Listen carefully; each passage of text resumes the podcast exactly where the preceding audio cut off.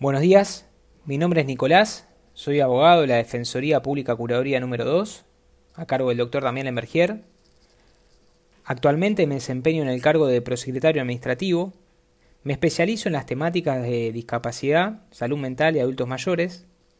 Y poseo una cuenta en Instagram que se llama disca.derecho. Agradezco en primer lugar a Microjuris por brindarme este espacio y hoy les traigo un tema sumamente interesante se llama Aspectos jurídicos sobre el régimen de capacidad.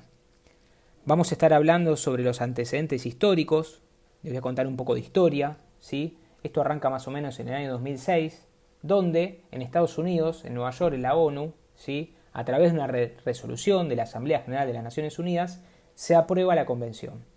Luego, en el año 2008, esta convención es ratificada por 20 países, lo cual significa que entra en vigencia. En el año 2015, la Asamblea General de la Organización de los Estados Americanos, la OEA, ¿sí? aprobó la Convención Interamericana sobre la Protección de los Derechos Humanos de las Personas Mayores. Estamos hablando de dos convenciones que son tratados internacionales que nos sirven a nosotros para tener un marco jurídico vigente a nivel internacional. Acá en la Argentina, como yo les cuento ahora, en el año 2008 se sanciona la ley 23678, donde aprueba la Convención sobre los Derechos de las Personas con Discapacidad y su protocolo facultativo. De esta manera, a través de la sanción de esta ley, se inserta a nuestro sistema jurídico vigente. En el año 2010 se sanciona la Ley de Salud Mental, en el año 2014-2015 se sanciona el Código Civil y Comercial de la Nación, luego, en el año 2015, también hay una ley, la 27360, donde directamente se aprueba otra convención, que es la Convención Interamericana sobre Protección de los Derechos Humanos de las Personas Mayores. Así que espero que les sea útil esta información. Vamos a hablar eh, ahora sí de la convención.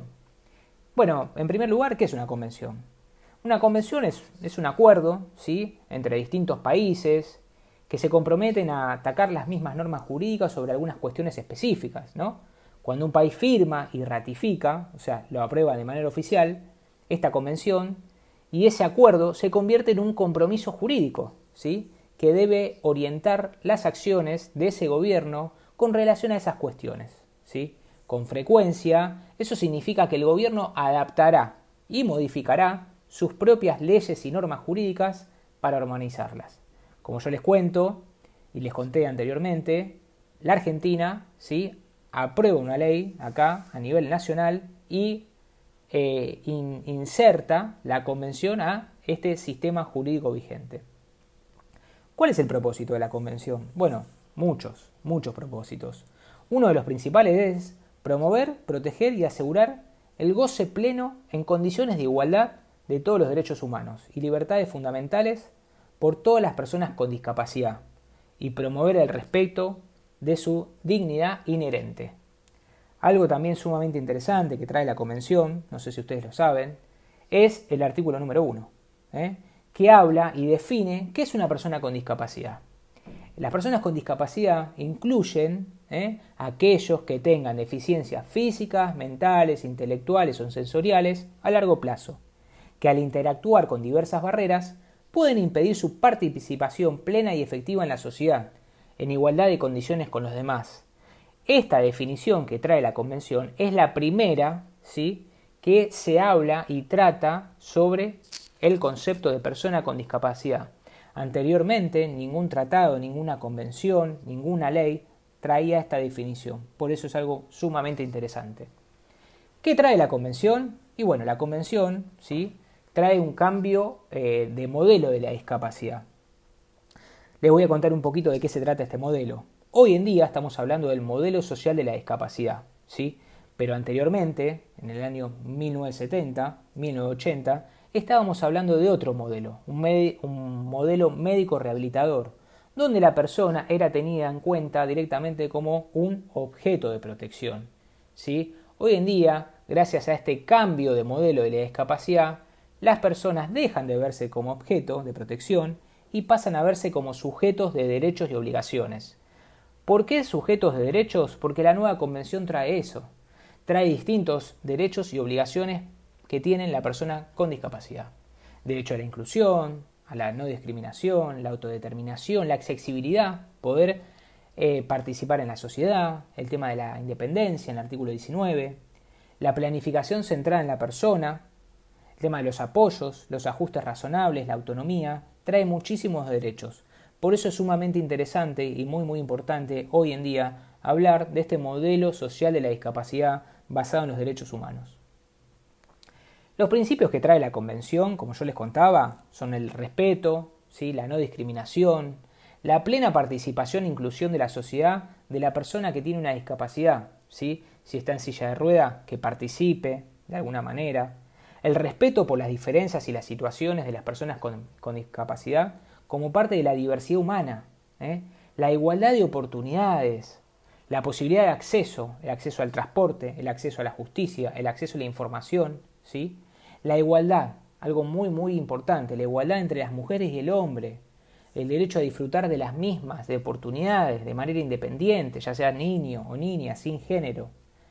Eh, son distintos principios que trae la Convención que obviamente nuestro país, a través de la sanción de una ley, como yo les conté, están eh, vigentes hoy en día. ¿sí?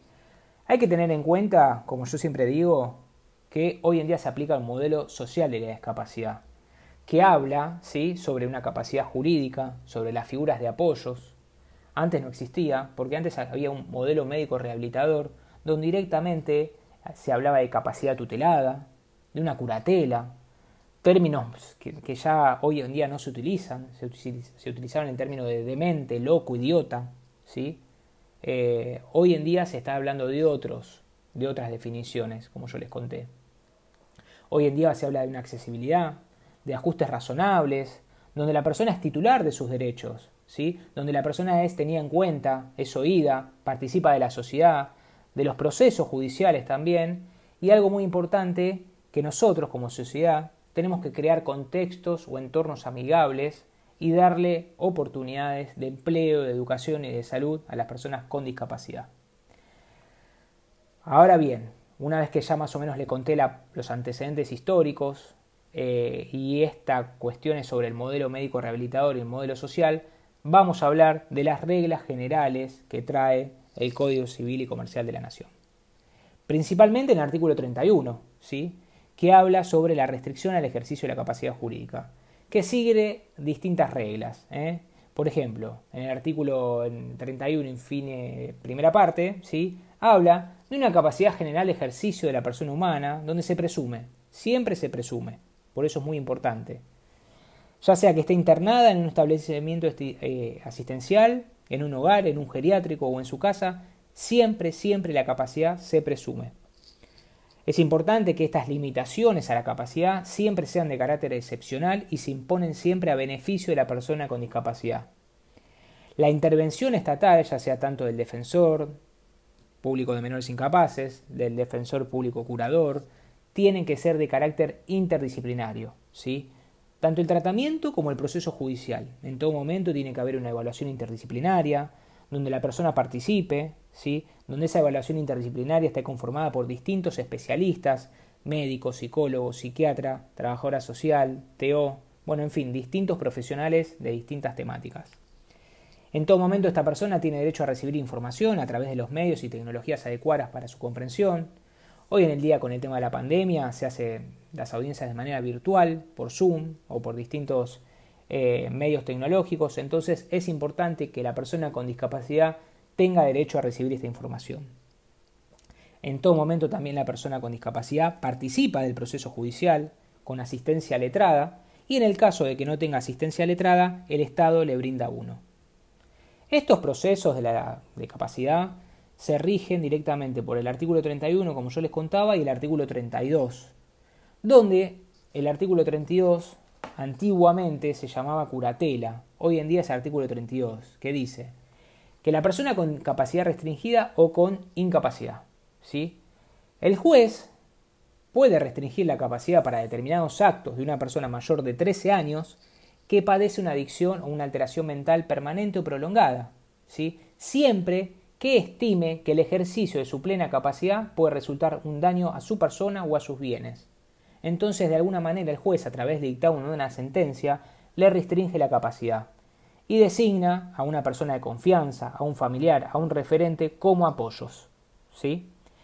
En relación a estos actos, el juez debe designar un apoyo, como yo les contaba. Puede designar uno o varios, ¿sí? pero específicamente en la sentencia tiene que definir y especificar las funciones ¿sí? con los ajustes razonables en función de las necesidades y circunstancias de la persona. O sea, se designa figura de apoyo y además en la sentencia, ¿sí? esa figura de apoyo, el juez le dice cuáles son sus funciones. Puede ser uno o varios apoyos, como yo le contaba, pues estos apoyos son designados siempre para promover la autonomía y favorecer las decisiones que respondan a las preferencias de la persona, ¿sí? Luego, el artículo 32, que infine, la última parte, que habla específicamente de esta vieja palabra que yo les voy a contar que es curatela, ¿sí? O, curador. Bueno, el Código Civil nuevo, ¿sí? El vigente, el actual, el de ahora, habla de curatela. En este, en el artículo 32 infine, que dice que cuando la persona se encuentra absolutamente imposibilitada de interactuar con su entorno o expresar su voluntad por cualquier modo, medio, formato adecuado, ¿sí? El sistema de apoyos resulte ineficaz cuando no es posible designar un apoyo, el juez, a través de la sentencia, ¿sí? declara la incapacidad y designa a un curador. El curador, como yo les contaba, puede ser un pariente dentro del cuarto grado, eh, familiar, mamá, papá, un referente. Muchas veces cuando la persona no tiene ningún referente, no tiene familia, directamente se designa un defensor público curador. Que hoy en día esa función es asumida por los defensores públicos curadores, que son distintos magistrados y miembros del Ministerio Público de la Defensa. ¿Qué trae la sentencia? ¿Sí? Esta sentencia, primero que nada, se debe pronunciar sobre los siguientes aspectos. El diagnóstico, el pronóstico, la época eh, en que apareció esta discapacidad o esta enfermedad, eh, el régimen para la protección, la asistencia o promoción de una mayor autonomía posible, ¿sí? Y siempre, siempre, para que el juez pueda expedir, tiene que haber una evaluación interdisciplinaria, ¿sí? conformada por distintos especialistas, y luego de ello una audiencia que, como yo les contaba, con esto de la pandemia, se están haciendo de manera, eh, digamos, no presencial, sino por Zoom, depende de cada juzgado, y si no, el juez, en algunos, antes de la sentencia, lo que estaba haciendo era convoca a las partes para una audiencia, vienen, se presentan hacia el juez, y el juez toma conocimiento no solamente de la persona con discapacidad, sino de su vida, de sus allegados, qué es lo que hace, qué no hace, para ver cómo se maneja esta persona. Tengan en cuenta que una vez que se dicta la, sentencia, esta sentencia es revisable cada tres años, ¿sí? O sea que de vuelta se tiene que abrir un proceso judicial al respecto, donde la persona es revisada por un cuerpo médico forense, por distintos especialistas, siempre de manera interdisciplinaria, de, vuelta se convoca una audiencia y de vuelta el juez se expide al respecto. Eh, la verdad que hoy en día y gracias a, todas las leyes, ya sea tanto a nivel nacional como internacional, creo que hoy la Argentina ha avanzado muchísimo, muchísimo perdón, en distintos aspectos ¿sí? sobre la temática de discapacidad, salud mental y adultos mayores. Así que, bueno, como conclusión, creo que realmente cuando una persona necesita ¿sí? un juez para restringir su capacidad, es necesario este tipo de procesos. Tengan en cuenta que siempre la evaluación es interdisciplinaria, tengan en cuenta que la persona siempre puede participar del proceso, ¿sí? Así que bueno, nuevamente gracias a ustedes por estar del otro lado y escucharme. Agradezco de nuevo a Microjuris por esta oportunidad y nos estaremos escuchando en, otro, en otra oportunidad. Muchísimas gracias.